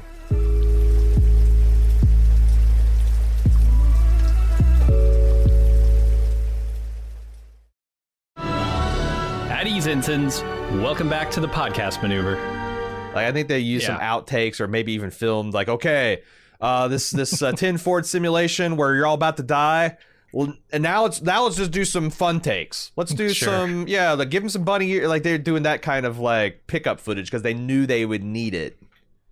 Yeah, maybe, maybe I don't remember it being very joyous either, but there might have been a um, smile. But Picard's unconditional. And The other thing is Picard's offering to because I think at some level Picard knows that the that he's going to die if he stays, and Jack will too. But he says, you know, like if if if you don't want to leave, if you want to be left, then fine, I'll stay here with you. That's very. I thought that was touching and moving because this is also Picard's worst nightmare. Like the rest of his life, I mean, maybe his friends fail and he just stays Locutus's board for us. So we know what a waking nightmare he considers that. So, um, yeah. But that unconditional fatherly love literally saves Jack. Mm-hmm.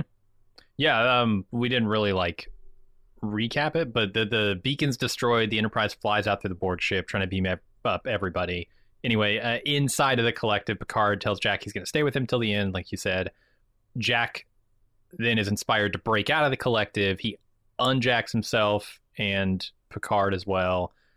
Riker says a telepathic goodbye to Deanna, which lets her pinpoint his location, which I thought was pretty nice. Um, and then the queen curses Jack, telling him he'll always be broken and alone. And Jack says, I'm not alone, as the Enterprise flies in and beams them all aboard. Yeah, re, you know, revealing the queen to be this controlling, emotionally abusive, because that's how she's keeping Jack in. Like, you know, without me or nothing. Mm-hmm. Um, mm-hmm. This has been a real theme throughout all the Picard seasons, honestly.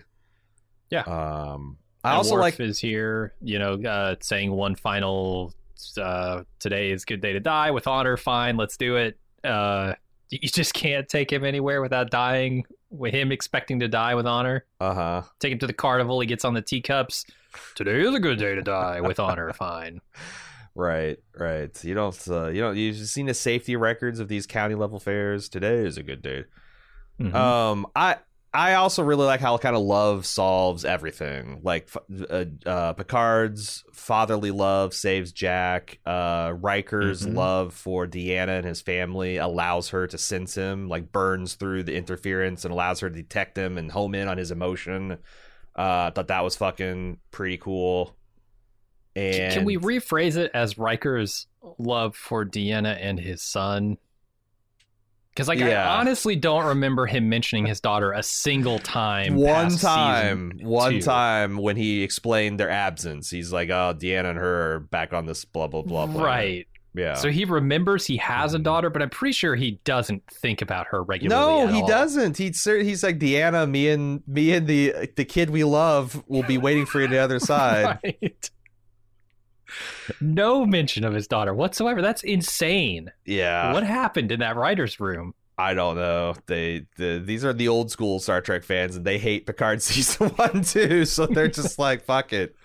Um, Yeah, I guess. I, I thought that, I don't know how this works. I don't know how they're breathing and walking around in open space. Right, right. um, in a damaged Borg cube. But it was a cool shot to see the Enterprise D just swoop overhead. It's massive, like a mother hen telling a Mhm. coyote to never speak to me and my chicks again, and just beams everybody off and leaves the Borg Queen to die in anguish. hmm It's so funny because like um yeah, if just it's like yeah, fuck the Borg. Sometimes even in in inter- in the next generation, they played with the idea that like you know the Borg are kind of victims too and all that, but like you've got everyone from Data to I think the audience perspective, like literally saying fuck the Borg. You know, we've had enough of their bullshit. Good. Look, I at a, at a point tolerance uh, becomes too much. You have to deal with a threat, and the Borg are a, a proven threat. Time and time again, they will not stop until they've assimilated everything in the known universe. yeah, You got to put that threat down. You yeah. have The, to. the, the, the Borg is a good test case for the the the paradox of intolerance. Yes. Uh, because if you to- yeah, they they if you tolerate them, everyone will be Borg, and then there will be no more things to tolerate. Uh, Everyone will be intolerant. Yeah. So I. I'm I'm glad. Get to that point. Let's just skip all this navel gazing about can we convert the Borg? Can we make them good? Yeah, you can save individuals, but the Borg as a species are they're, They're- evil they're by evil. definition. Yeah, they're evil. Yeah. Uh, they're incompatible with free life. Uh-huh. Uh, I thought the Enterprise tearing itself out of the exploding uh, Borg cube like a bat out of hell, like its shields flaring and it's dragging this big ball of plasma at like at full impulse speed. That was a really cool shot. Uh, and then yeah, all the youngs, all the youngs deborgify Uh. automatically. They log off Twitter. They realize that their parents were right the entire time about economics, human sexuality, uh, drug use uh, and and they're they're ready to fall in line. They're ready to be to be the Mhm. good sons and daughters that their parents know they can be. Yep. Yep. That's all Uh, it takes. This yeah, you can't take the CBS out of the show. Sometimes you can't you can't you can't take the old folks out of the of the series. It turns out you can call it Paramount Plus, but we all know where it spawned from. Yeah. Uh, the olds. The the the youths revert back to themselves. The slightly Borgified Jack is reunited with his mom. He's still got the face implants. That's gonna take some time For one surgery. scene, he's gonna lose Uh-huh. that shit as fast as they can because they got Tiger Beat I mean, he's uh, got magazines to sell. I guess. He's got the head of Starfleet Medical as his mom. So True. If he'd probably anyone get that surgery immediately. He's she's got a she's got like a flat blade screwdriver. Just just she's just like taking it off. You know, off, yeah. yeah, uh huh. Like you pop it off like the the Vit cover of an eighty five Honda Accord. You know, just Sure. pops off. Sometimes it pops off on its own. You know. Mm-hmm. Uh, Will is reunited with Deanna, Geordi with Data and Worf and his kids via the view screen, and Worf falls asleep on the bridge. Yeah, yeah. Um, I don't know. The reunions are nice. Beverly's got Mhm. Jack. Will's got Deanna. Data's got Geordi. Worf's got Geordi too. Uh, and then he just promptly falls asleep again. m- Maybe, maybe fight. Maybe give Worf a bit more dignity than this. Yeah. Somebody's got to be the butt of the joke. He should just. Oh, what? What? what okay. What's what's what's too much? What if he just farted? He's in the middle of his honk shoe, honk shoe, honk shoe. And then then Geordi's like looks at him, and then Data like wafts like it smell like where where's the line, J- Jim? Right. Apparently, he the- slides out of his seat and fall, crumbles into a pile on the floor, and nobody the, wakes the- him. shits himself. Like where where is Yeah. the the- yeah? Because I, I Shits think himself so hard he slides across the bridge carpet. Yeah, why can't he just sit there with his friends in quiet dignity? you know, he's been the he's been the laughing stock the whole fucking. He doesn't understand human idioms the whole fucking season. Let's uh, come on. Come See, on. before, uh, so it took my second watch to realize what was actually happening here because I thought he was meditating. I thought this was like his, you know, tea drinking, No. yoga doing, meditating he's self. passed the fuck out. but yeah, he just he's snoring. He's passed out. That's wild. S- Hefting that forty pound sword takes it out of you. That'll do it for sure. Anyway, uh, Riker recites a captain's log. Stardate one, he declares it. He's starting a new calendar. Oh wow. Um, the the his captain's log says the transporter is being used to reverse all the Borg infection. Admiral Crusher is now the head of Starfleet Medical, and she is scanning for all the embedded changelings in Starfleet. Yeah. Transporter. She's she's found something finally found something more effective than the red and the blue. Just Yeah. beam shit through and sort them out. Sort them out. All the shit, sort them out. Her and O'Brien should have got together decades ago, man. Oh my god. and figured this shit out. Yeah. Imagine. Crusher O'Brien teleportation services. Mm-hmm. Cots. Uh, also, there's another detail here. The changelings decided not to kill the people that they had impersonated, just to kind of keep them in storage for information. Well, because they might need I, I thought that was actually plausible. That's like because they had to continue collecting data to fool people, they decided for these high ranking people that they would capture them rather than kill them. Sure, it makes a certain amount of sense, but it's also very convenient to the like big happy ending. Everybody gets to live kind of thing. The weird thing is is like they play this like Tuvok and Seven are as important to each other as like Riker and Picard are. Sure, They mm-hmm. served on the same ship for years in the Delta Quadrant, but you would never know that if you had never seen the shows just by this thing. Like Tuvok yeah, they don't is get ice cold. game. They don't get There's any no-. There's No no, like, and on, on a personal matter, I would like to address how much that I've always loved you. Like, I, there's nothing. Mm-hmm. Like, Tuvok is just a dude. I thought that was He's wild. just there to be Tuvok, which. Yeah, I, Maybe I don't know. If I were a Voyager fan, I might be insulted, but Ma- yeah, whatever. maybe that's the thing. Maybe they just always had this like icy, completely by the book relationship because that was kind of their shtick. Because I know that Seven was always annoyed by the humanity of her crewmates, the excessive Mhm. humanity of her crewmates, and yeah, I don't know. I'm sure that had to change over the course of. You would think because that's six, character development, seasons. right?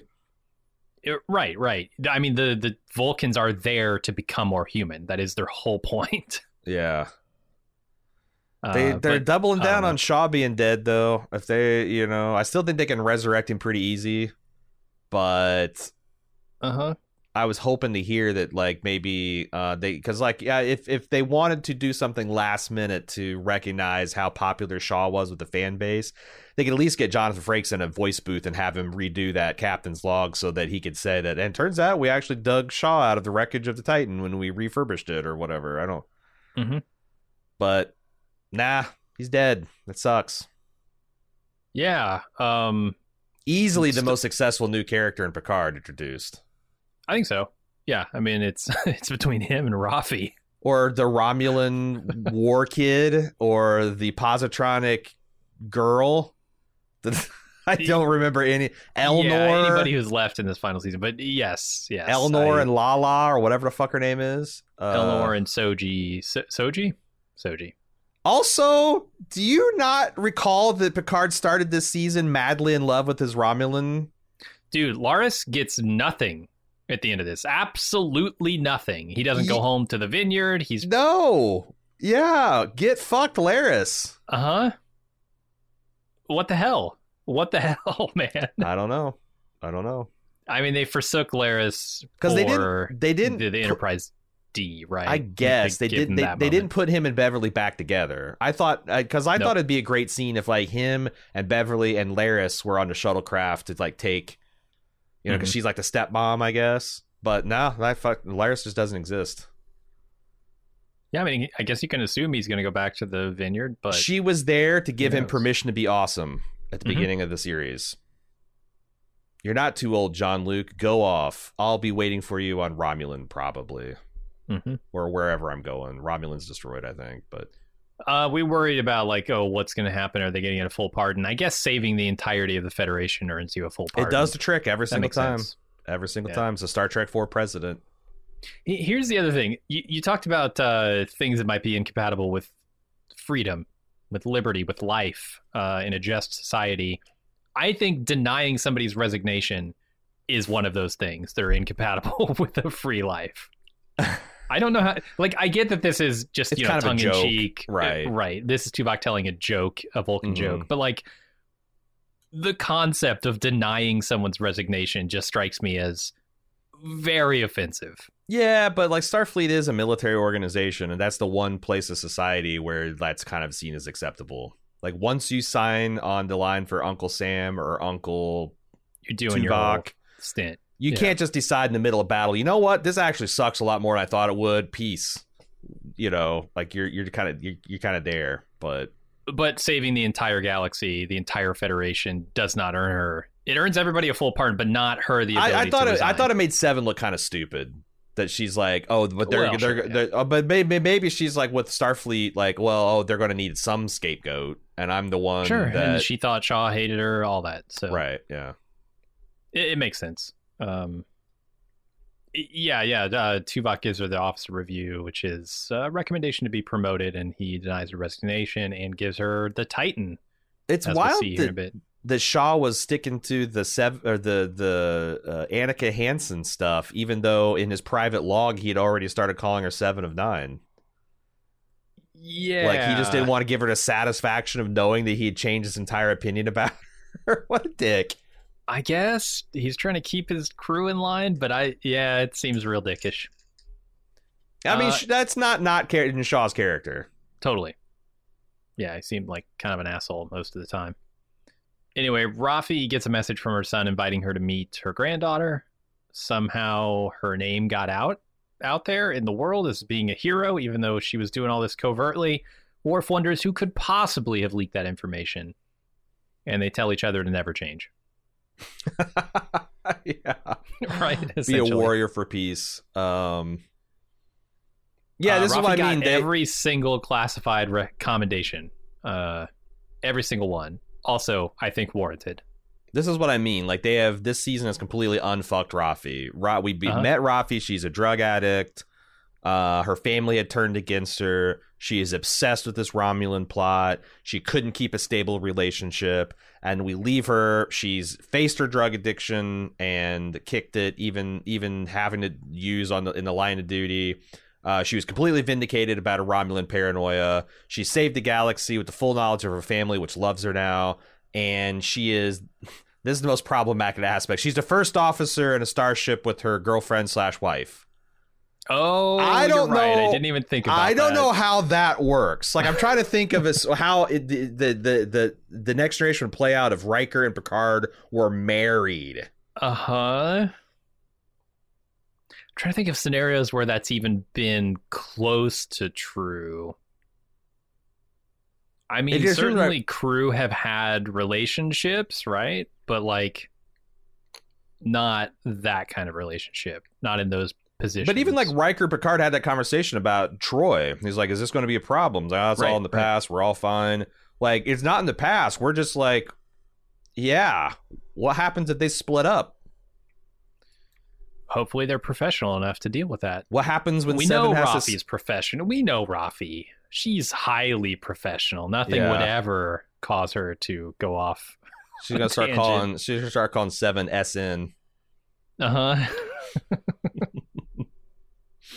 uh, I think it's hilarious. Oh, that that's the other. Son- they also unfucked her. She has not said JL this entire season. oh, that's that's true. the la- that's the last fucked up thing about her. So done. she hasn't spent much time with him. She hasn't had much opportunity to say JL. And she never will from here on out. That's true. And like I said, I like Michelle Hurd as an actor, actress. I think Uh-huh. she's uh, she'll she's she'll be a very capable Starfleet officer. They stopped just doing making her do stupid un-Starfleet shit. Well, until she until she's reading like space Reddit and comes across another conspiracy theory, and then she's off gallivanting across the galaxy again, like hijacking the Titan to go investigate like some pizza joint somewhere. It's- By it's- captain's orders, r slash conspiracy is banned aboard the USS Enterprise. I think that's gonna stop her. Come on. Just have an alternate account. Yeah, not- she's got a line of sight connection directly to the Federation She should have a new username, not Raffi, database. not Raffi six nine six nine. Uh-huh. Throwaway, uh, throwaway Enterprise account. That's all I could think though when she's like watching this message from her granddaughter. I'm just thinking she's gonna bounce as soon as she gets wind of anything weird. She's gone. Yeah. She's gone. That's what she does. Oh, well, we'll see. Hopefully, they got a good ship's counselor. Uh, Worf has never wept, which I found interesting. It's really, yeah, it's funny. Um, and Deanna, uh, we're now, well, no, we're still, we're still this like is a current. little Return of the King. There's like 17 endings to Yes. this fucker. Um, so Deanna talks Data through the emotions he's feeling now as a new human in an overly long therapy session. Uh, this is a bad therapy session. It really is. they make Deanna look like a bad therapist every opportunity they get. Look, Deanna, enforce your boundaries, your time boundaries, or don't. But what you can't do is half pay attention to your Just tune out. your patient and plan your vacation while he's droning on about the existential dread of being a human. Yeah, yeah, that's rough. I love them. He's like, I just saw an incident the other day feeding their cat, and I just wept. It's just Yeah. so beautiful. Like, Taking a spot. it's really, yeah, it's cute. Uh, being human is infinitely more complex than the desire to be human. Tell And- me about it. Tell and me about it. And then the cherry on the shitty Sunday top is when her husband comes home and they start Mm-hmm. discussing the condition of their fellow crew member and her patient. And she's like, Well, how is he? Still batshit? Ha ha. They both laugh. Like, oh my God. You yeah, catty he's a bitches. case, man. Huh? Yeah. Boys, uh, boy, Noon really, really shit the bed on this positronic brain. like get Geordi to scan him, see if he's malfunctioning. This is, I finally up. met someone more neurotic than Barkley. oh God, Ri- Rikers, you mean broccoli? Mm. never did stop calling him that. No, no, Uh, Riker, giant space bully. Mm-hmm. It's the one one demerit on his otherwise spotless record as positive masculine role model. Model. He's a bit of a bully. All right, we're gonna jump forward one full Stardate year to Stardate two, I guess. Oh shit! Uh, one year later, Picard, Riker, and LaForge reminisce on the bridge of the Enterprise D. Geordi shuts down the ship so it can rest in his museum. I did feel that. So, like, I have a unique relationship with Star Trek. Star Trek was my lifeline to sanity when I was in a deeply conservative, rural Christian part of my life. And I can't. It's my mom's biggest fucking failure is she allowed me to watch this show, which deliberately programmed me to be a compassionate, uh, uh, thoughtful human being, and that, that to see that as an admirable quality in people. Uh, but like I felt that when it's like, what would we be without her? Speaking about the Enterprise, and is like different but not better. And I'm like, yes, Mhm. if I had not discovered Star Trek, I'd be a very different person and not better. And I thought that really resonated with me. Yeah, and then that voice, when they say I miss that voice, you even Mm. get the Majel Barrett, Yep. uh, Gene Roddenberry's wife cameo here through that voice. From beyond the grave. Yeah. Who gets paid? Uh, they didn't have any kids. The estate? I don't know. Somebody, somebody legally What the fuck does that even mean? The estate, if you don't have any progeny.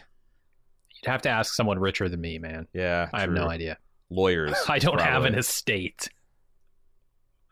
Uh, it's still like I said. One year later, I assume Riker still hasn't gone home to his daughter. She's still there.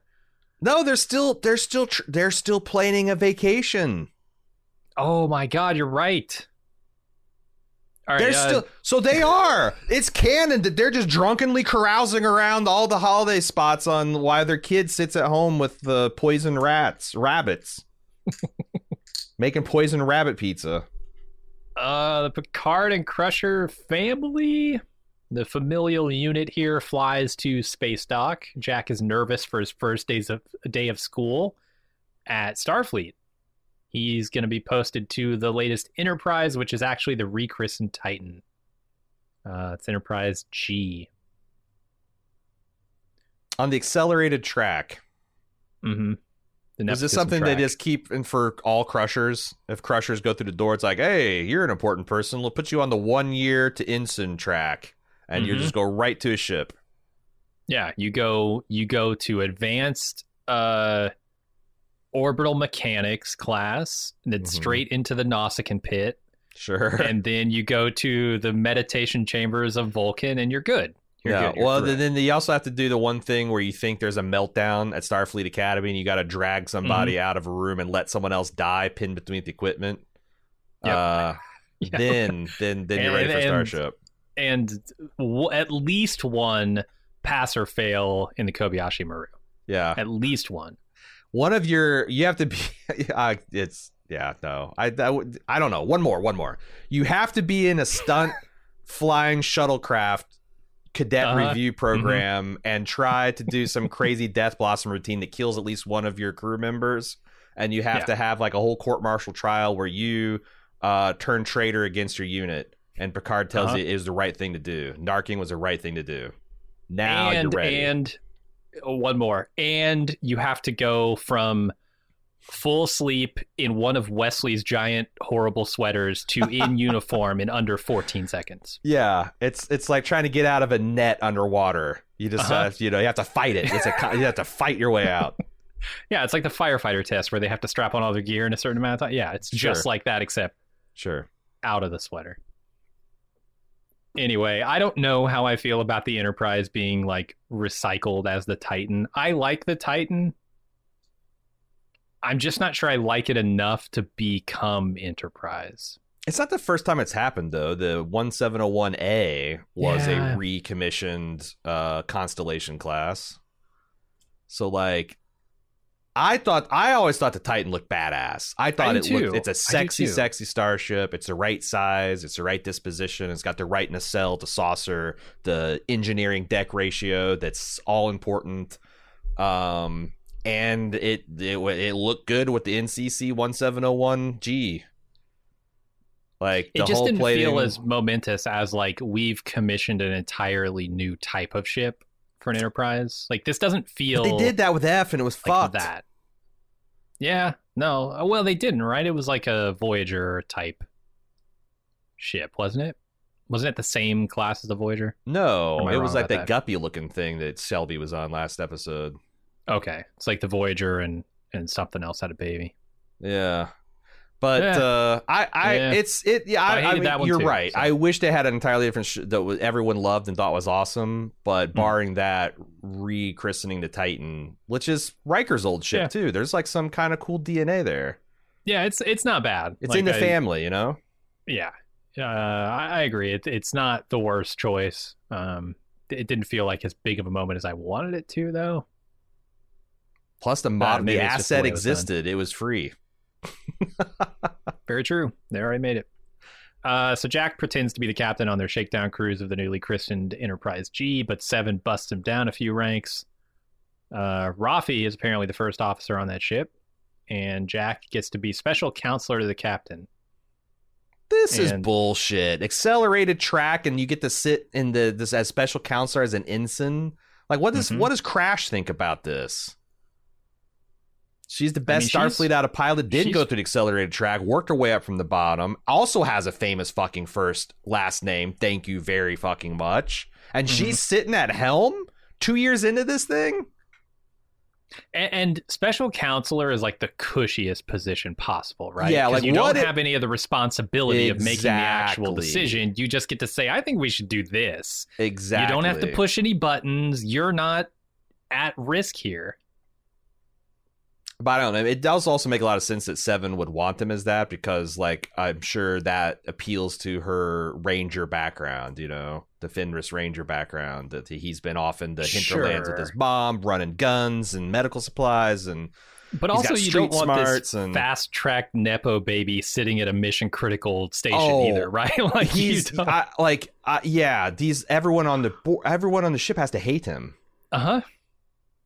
And imagine how much they would hate him if like he's fumbling his untrained fingers across the weapons console as they're trying to fight off Romulans or some shit. Yeah. So I guess this is where he can do the least amount of damage, but yeah, Yeah. it seems seems bullshit. Uh, Seven gets the opportunity to choose her captain's catchphrase, but we don't know what she chooses. Is there something in Voyager history that I don't know about that should tell me what she's about to say? I don't I I, it's, I don't know. I don't know. Ah, I wish I I wish this series continues to make me wish I was more familiar with Voyager. It's uh wubba dubba wub wub or something. Yabba dabba I like to think she chose "resistance is futile" as her catchphrase, as an ironic joke. that joke. would be fucking hilarious. Set course to the g- gamma system. Resistance is futile. Uh-huh. you can't defy my orders. Yeah, I like it. Or maybe just Neelix sucks. I don't know. Something. Truer words never spoken.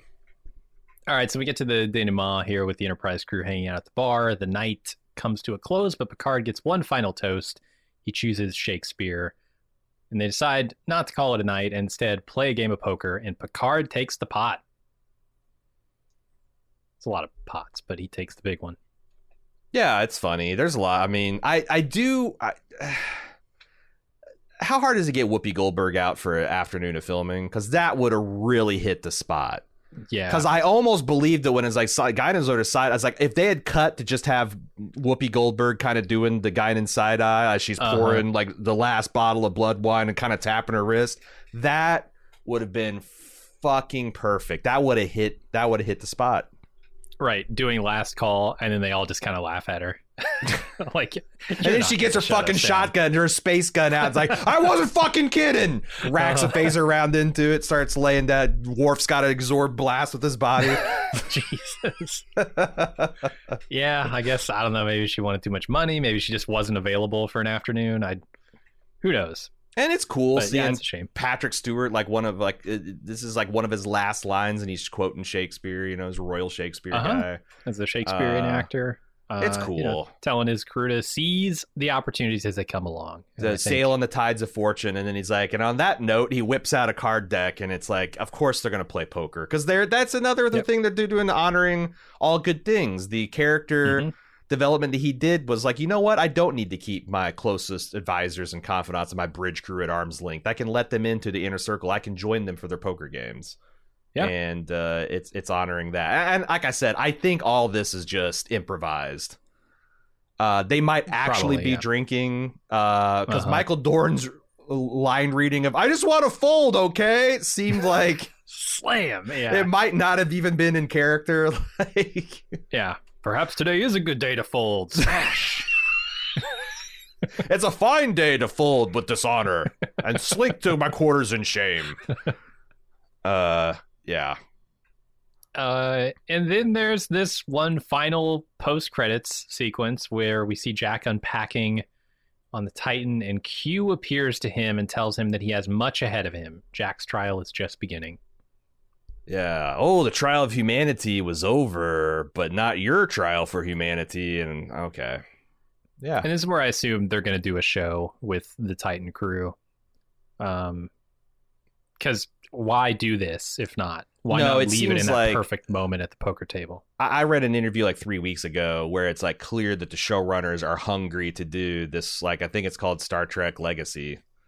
Okay. um, Okay. that's going to have like the remnants of all the crews from the other big series and you know just constant guests i mean that sounds like a lot of fun if you have like you got seven of nine you got geordi's kids and you got jack crusher and you got raffi that's a pretty good that's a pretty good crew and then you could just have like guest stars of the week you bring, get michael dorn back to do something with raffi you get beverly stopping by to check on jack like I I I would probably watch a lot of seasons of that, assuming it's it's good or funny.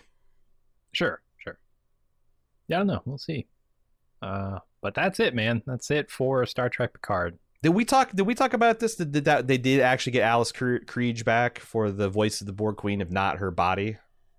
I can't remember if we talked about it in the podcast or before. I it. know. I was excited to see that because I speculated last Mhm. week, and she was the last very special guest star of the episode, lending her voice. And she's got. I think she is the definitive Borg Queen.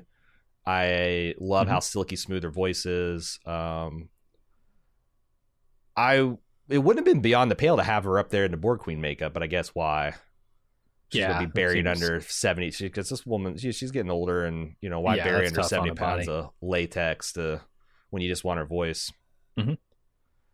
But yeah, uh, there might be continuing voyages with this crew. I would not be opposed. We'll see. Is that it? Are we done? I think so. We've got one more episode where we're going to crack open a mailbag, see what everybody thought of this season, uh, maybe review some hilarious predictions uh, that that that were either failed or came true. Might be some internet points at stake. Uh, if you'd like to get on that, we're going to have a, a series wrap up party next week. Picard at baldmove.com. I do apologize for not getting to the feedback. It just um, Picard was something I don't even know we could have done in this season without screeners and was Mhm. always re-recording weeks in advance and we always intended to like do some feedback but like also we just talk so much about this show we're going an hour 45 because we fucking love it so much um so i hope you guys give us a pass on that but we will uh, crack that open next week uh for the the, the series wrap up picard at baldmove.com is where you want to send that in if you like to know what's next with bald move i highly uh I highly suggest subscribing to twitter.com slash bald move. Uh, also, uh, if you want to get everything that Bald Move does, because we do so many shows, we got like 70 different podcasts. Uh, you can subscribe to Bald Move Pulp or Bald Move Prestige, depending on whether you're looking for sci fi fantasy fun or more award winning prestige drama.